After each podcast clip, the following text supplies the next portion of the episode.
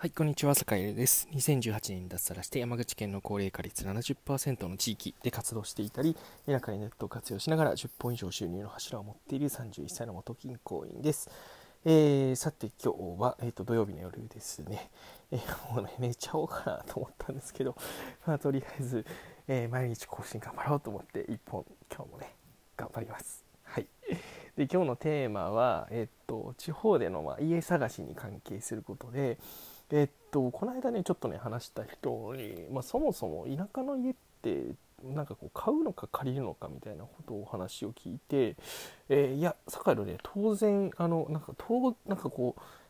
うね借りた方がいいだろうっていうことをずっと思ってたんですけどいや結構買うっていう選択しかないのかなって思ってる人もいらっしゃるみたいだったのでちょっとこの回を取ろうと思いました。で結論から言うと田舎の家は買うな借りろというテーマで買うなですね。買わないで、えまずは借りろというテーマでお話を、えしようと思いますあの気に入ってね最終的に買うっていう選択肢をすることはありだし、まあ、土地を買って家を建てるみたいな選択肢もまあもう人それぞれぞれだと思うのであのそこについては何ていうかもうあの何ていうかねあの人それぞれのこう人生観に基づくものになると思うので特に栄えるからはあのなんだろう買うのが悪いっていうことは言うつもりはないです。ただ、えっと、一方であのよくその土地を知らずにとかもあの移住してすぐ買うっていう選択はちょっと慎重にした方がいいかなと思ったりしています。えー、理由はいくつかあってまず1つ目は、えっと、そもそも田舎のあの賃貸って安いんですよね。安いからなんだろう1ヶ月なんだ1年2年3年4年ぐらいこう賃貸で入っててもそれほどこうなんていうか家計に対するダメージはダメージというかあのそれほどこう大きなダメージは負わないと。えー、引っ越しがあったとしても追わないというところなんで、まあ、まずはねあの賃貸で入ってみようと。で2つ目は、えっと、いきなり買ってしまうと、あの結構怖いのがやっぱりあの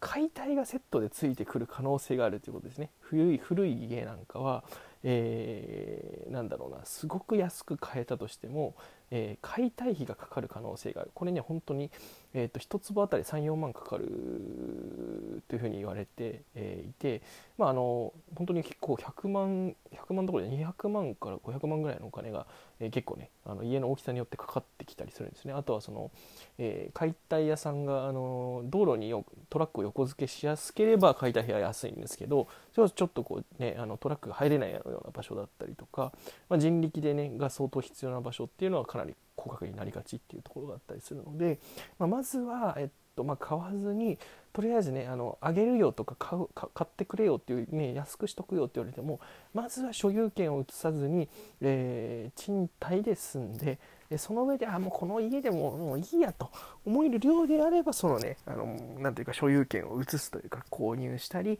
えー、譲ってもらったりっていうことを考えるのがいいかなと思ったりしています。まあ、かぐや世界でもね、えっと、今、えっとまあ、住んでいるところとあのこう自由に DIY して、ね、あの古民家を DIY していいよって言われているところを、まあ、ちゃんとね2つも契約を結んでるんですけど、えー、2つも契約しているところについては、えっと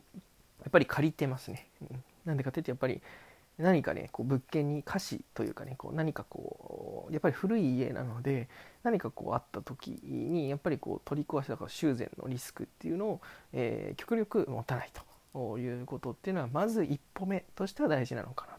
ということですね。まず一歩目の話であって、えその先はねあのもちろんそれぞれで判断するべきことかなと思うんですけど、えまず一歩目はやっぱりこう賃貸っていうところがあのいいんじゃないかなと思ったりしています。あとね土地買って家建てるとかもね、えー、っとまあ、もちろんいいとは思うんですけど、えー、っと田舎だと結構本当に空き家だったり歴史的な家が使われずに余っているのでせっかくなのでそういうものをこうねあのあのしっかり活用して、え、文化的な資源っていうのをこう後のように残していけたらすごく素敵だななんていうことは思ったりしています。はい、ということで今日は、えー、田舎暮らし1本目は、えーと、家を買うな借りろというテーマでお話をしました。はい、それでは、えーと、今日も良い一日をお過ごしください。えー、それでは